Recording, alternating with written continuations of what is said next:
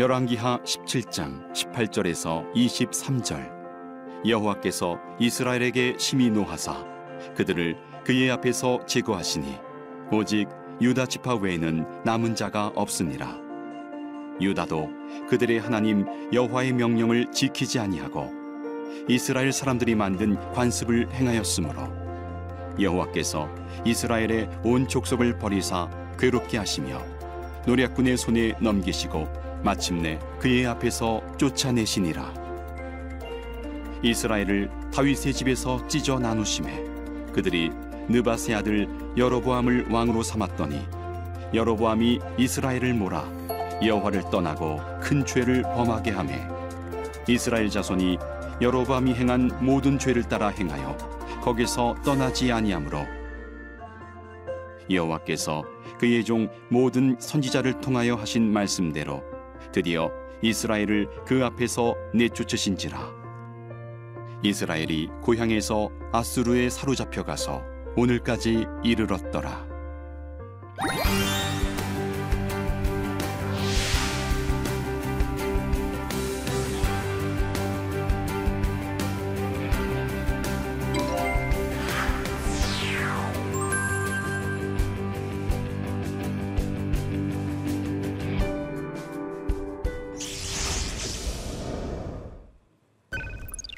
안녕하십니까. 열왕기하 강의를 맡은 권혁성 교수입니다. 오늘은 북왕조 이스라엘의 멸망 원인이 무엇인지 열왕기하 17장 전체가 그에 대한 내용으로 되어 있습니다. 아, 이 사건 배후에 어떤 원인들이 있었는가? 역사는 과거의 일인 것이 분명하지만 그 뒤에는 하나님의 보이지 않는 섭리의 손길이 있습니다. 오늘 북왕조 이스라엘의 멸망 원인에 대한 하나님의 말씀을 함께 나누면서 이 시대를 살아가는 우리들의 자세가 어떠해야 될 것인가 신앙적 지혜를 얻는 시간이 되기를 기대해 봅니다. 오늘의 포인트는 북왕국 이스라엘의 멸망 원인은 무엇인가 하는 것이 예, 첫 번째이고 두 번째는 그 멸망으로 인하여서 어떤 결과가 있었는가 하는 것이 두 번째입니다. 세 번째는 북왕국 이스라엘의 멸망이 주는 신앙적 교훈이 무엇인가 하는 것입니다. 208년 어, 동안 어, 유지가 되었던 북왕국, 그 이스라엘의 멸망 원인, 어, 열왕기하 17장 7절에서 23절까지 비교적 자세하게 우리에게 소개해 주고 있습니다. 아, 멸망 원인에 대한 어, 내용은 7절에서 17절까지 나와 있는데 먼저 7절에서 강조하고 있는 것은 출애굽 역사를 베풀어 주신 여호와 하나님을 버리고 다른 신을 섬겼다는 것입니다. 출애굽한 어, 이스라엘 백성 하나님과 언약을 맺으면서 잘 아시는 십계명을 통해서 가장 강조된 것이 다른 신을 섬기지 말라인데 다른 신을 섬겼다는 것입니다. 여기에서 우리는 남한국, 북한국의 차이를 볼 수가 있겠습니다. 남한국은 강조점이 다윗에가 다윗에게 있는데 북한국 이스라엘에게는 출애굽의 강조점이 있습니다. 남한국은 어떤 다윗 가문의 왕권이 확립돼 있습니다. 그것은 다윗의 언약 때문인데 이 다윗의 언약이 담겨 있는 그릇이 신해산 언약 출애굽입니다. 북왕국 이스라엘은 다윗 언약의 영향권에서 벗어나 있습니다. 그렇기 때문에 출애굽과 신의 산 언약을 강조할 수밖에 없는 것이죠.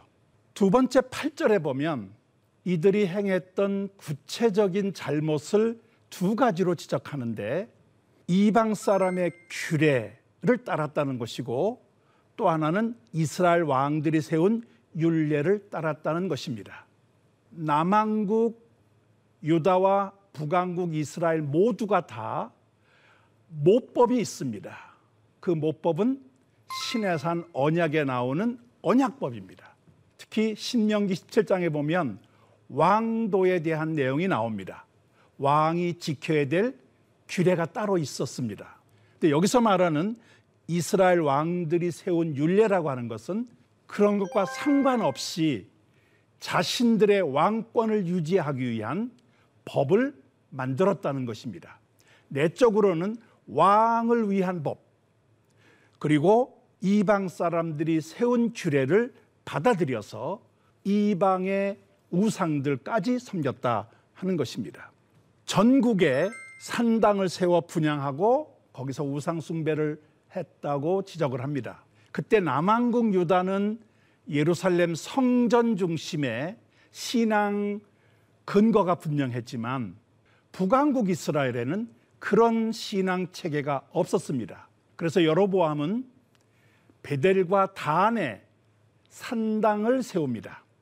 거기에는 금송아지를 만들어서 우상 숭배로 가게 하는 잘못된 신앙이었습니다.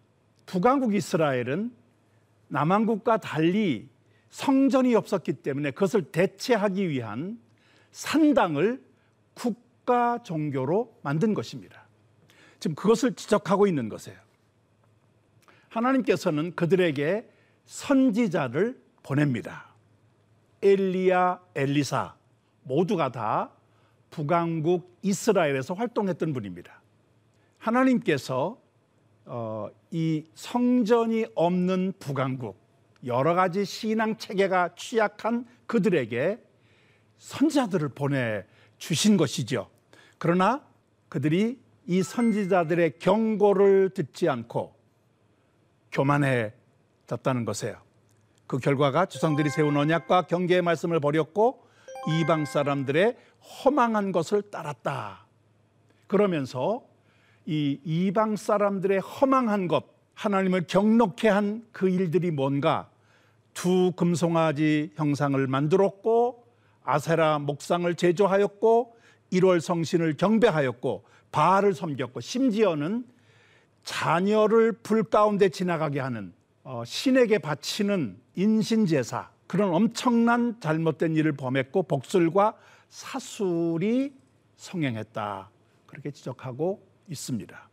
출애굽 역사에서 하나님이 베풀어 주신 그 놀라운 축복에 그 어, 하나님의 은혜를 잃어버리다 보니까 이런 일들이 자행하게 되었다 하는 것입니다.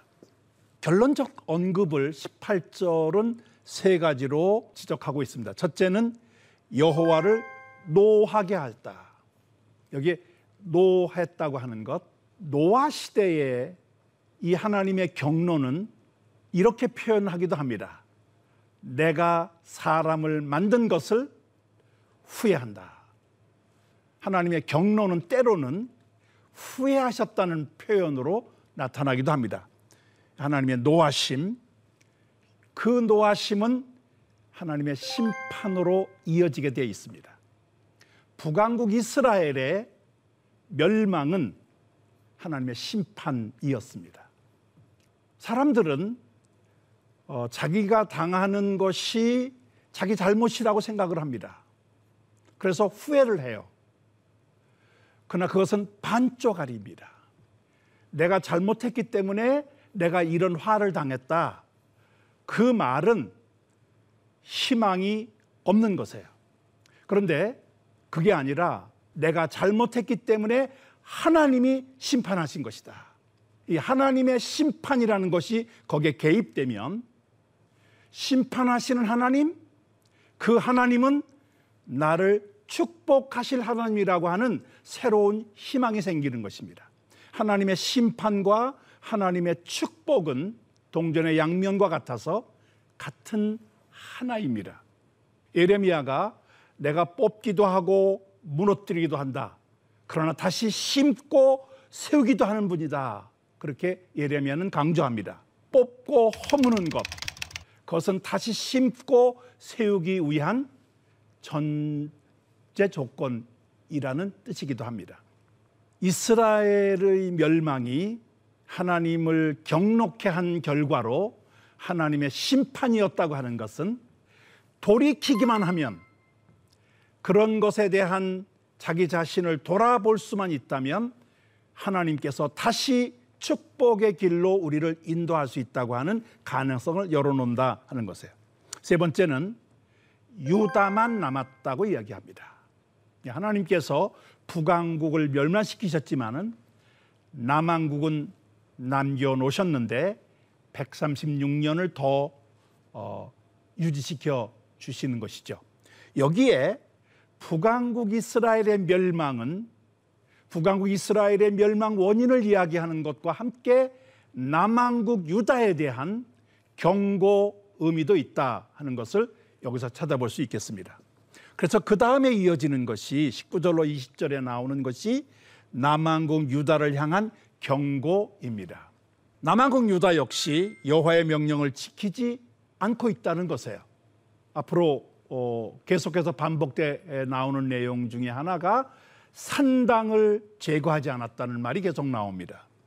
그래서 여호와께서는 이스라엘의 온 족속, 여기에 이스라엘 온 족속은 남왕국 유다와 북왕국 이스라엘을 다 포함한 이스라엘 민족 전체, 이 민족 전체를 하나님께서 버리실 것이다. 그래서 노략군의 손에 넘겨질게 될 거다.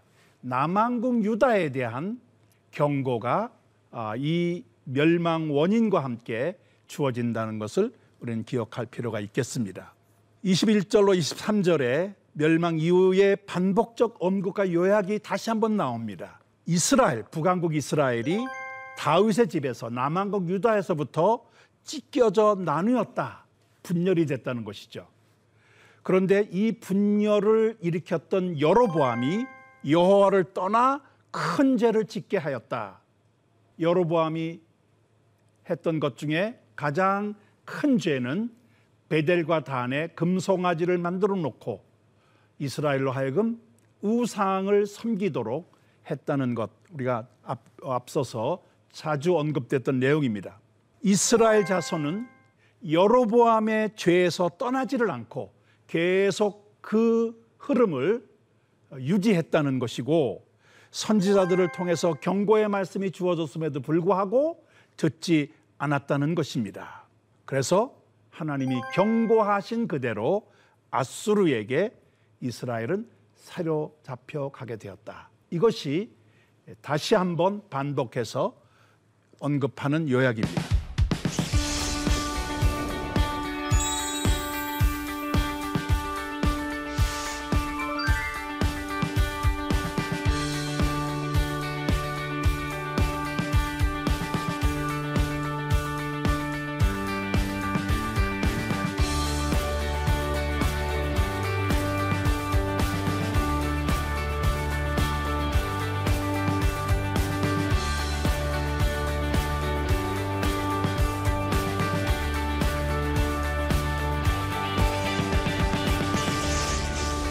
두 번째 주제는 북왕국 이스라엘의 멸망으로 생긴 결과입니다. 그 결과는 사마리아 지역에 이방 백성들이 정착하게 되었다는 것입니다. 이것은 아수르의 정책과도 연관이 있습니다. 북왕국 이스라엘을 아수르 지역으로 포로로 끌, 끌어간 뒤에 남아있는 이 지역에 다른 민족을 보내서 혼합시키는 것입니다. 그러니까 어, 이한 지역을 어, 그 정체성을 유지하면 계속해서 반발하고 또 반역할 수 있는 여지가 있기 때문에 아예 사람들을 섞어버려 가지고 어떤 민족의 정체성 자체를 없애버리겠다. 이것이 아수르의 정책인데 어, 거기에 보면 바벨론과 구다에서 사람들을 옮겨왔다고 되어 있는데 이것은 남부 메소포타미아 지역이고 아와와 스발와임은 북쪽 메소포타미아 지역입니다. 그리고 하맛은 어, 현재 시리아 아람의 오론테스 강변에 있는 지역입니다. 이스라엘에서 멀리 멀리 떨어져 있는 곳은 아니죠. 그런데 이 사람들이 와서 섞여 살고 있는 가운데 한 특별한 일이 벌어졌습니다. 그것은 사자들이 나타나서 사람을 죽이는 사건이 벌어진 것입니다. 성경에 보면 요단강 주변에 숲이 우거져 있는데 근데 그 숲 속에 사자들이 서식하고 있다고 성경은 소개합니다. 그런데 이 요단 주변에 이숲 속에 있던 사자들이 어, 오랜 전쟁으로 인해서 시체들이 매장하지 못한 채 널려 있을 수 있고 바로 그 그런 시체들이 사자들을 어, 이제 요단 요단강 주변의 숲이 아닌 일반 다른 지역으로 오게 만드는 것이 아닌가. 그래서 이 사자들이 출몰하면서 어, 사람들을 해치는 일이 벌어진 것으로 해석을 합니다. 어, 특별한 사건이 벌어진 것이죠. 그런데 그, 당, 그 당시 사람들이 이 사자들의 출현이 그 땅의 신, 뭐 어, 다른 지역에서 온 사람들이 예, 잘 모르기 때문에 그 땅의 신이라고 표현했지만 어, 이것이 이제 이스라엘의 여호와 하나님을 의미하는 것이죠. 그 땅의 신의 법을 알지 못한 것에서 기인했다고 해석을 합니다. 그러니까 다른 지방에서 온 사람들이 그 지방의 신의 법을 모르니까 그 지방의 신이 분노해서 사자들을 출몰케 하고 그 사자에 의해서 사람들이 잡혀 먹었다. 이런 해석입니다. 그래서 이 문제 해결을 위해서 아수르 왕에게 이제 이 사실을 알리게 되었고 아수르 왕은 사로잡혀 온 이스라엘에 사로잡혀 온 가운 사람 가운데 제사장을 선택해서 그쪽으로 보내 하나님의 법을 가르치게 합니다. 그러니까 어, 어려운 문제를 해결해 보겠다고 하는 그런 이제 왕명을 내린 것이죠. 여기에서 어, 사마리에 사마리아에 정착했던 이주해온 간 민족들이 당연히 자기들이 믿는 신을 섬길 수밖에 없을 것입니다.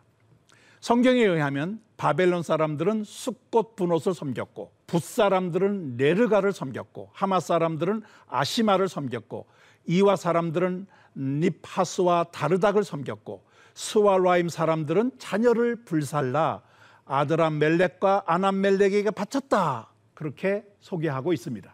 여기에다가 사자들의 출몰로 인해서 잡혀온 제사장을 돌려보내서 나름대로 하나님을 섬기는 법을 가르친다고 하다 보니까 이 두 가지가 겹쳐져서 겉으로는 어, 이스라엘을 따라 여호와를 섬기기도 했지만 그러나 실상은 자기들의 신앙을 고수하면서 따로 제사장을 세워 산당에서 제사를 지내는 일을 반복하는 그런 현상이 벌어지게 되었습니다.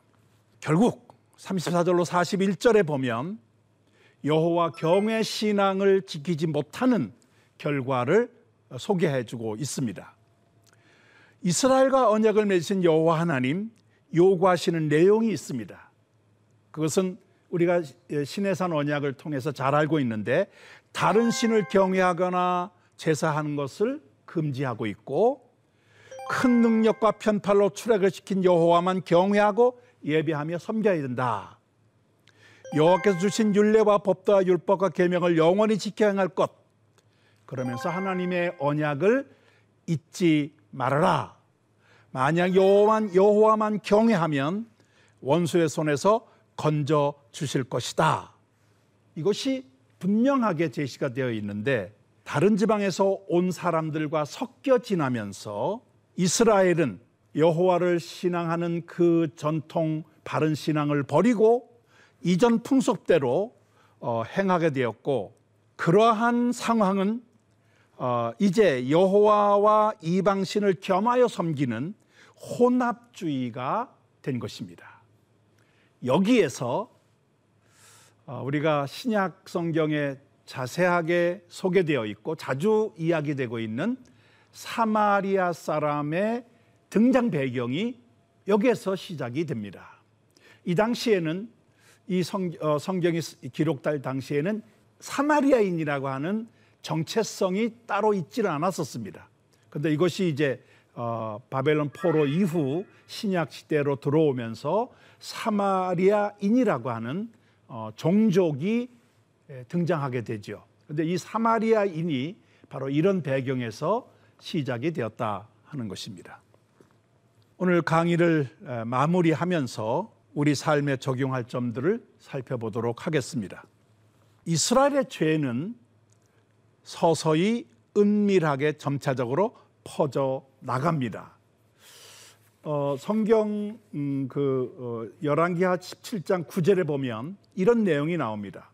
이스라엘 자손이 점차로 불의를 행하며 그 하나님 여호와를 배역하였다. 여기에 점차로라고 하는 단어가 나오는데 이 점차로라는 이 단어의 히브리어는 하파라고 하는 단어입니다.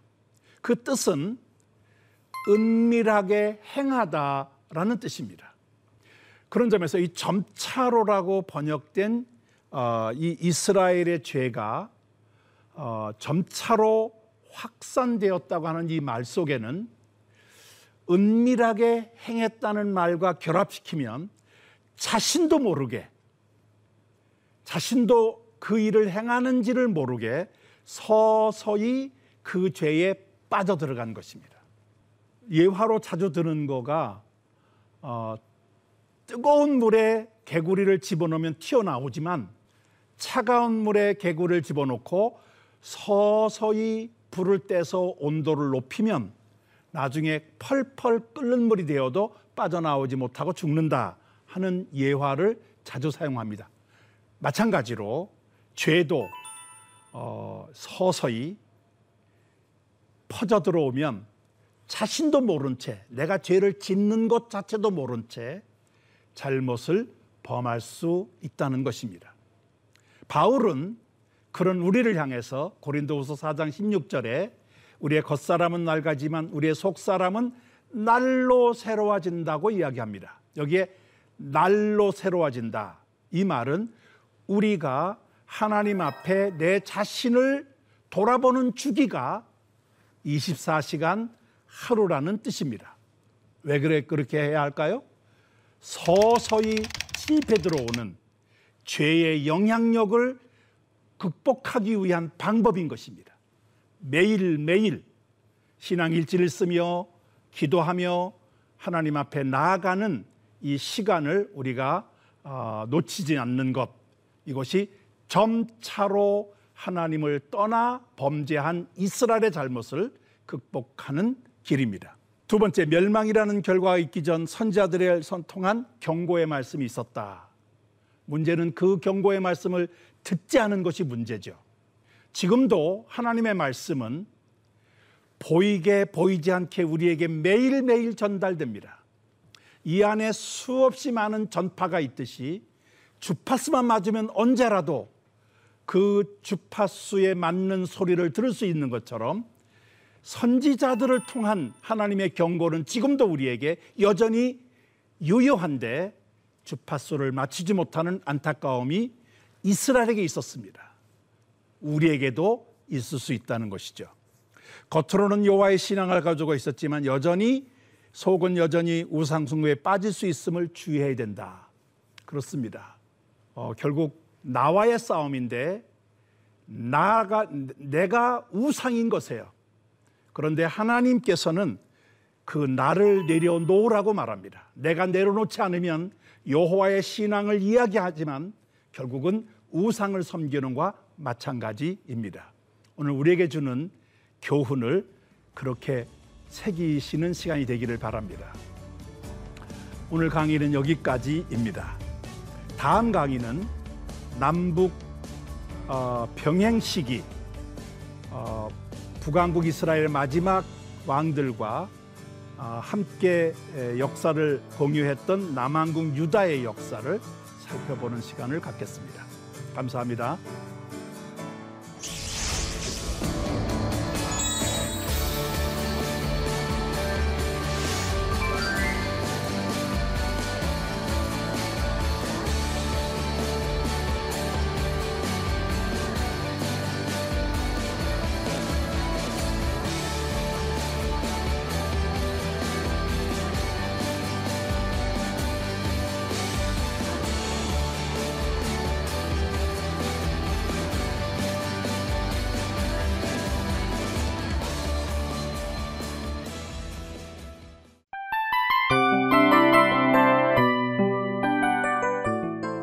이 프로그램은 청취자 여러분의 소중한 후원으로 제작됩니다.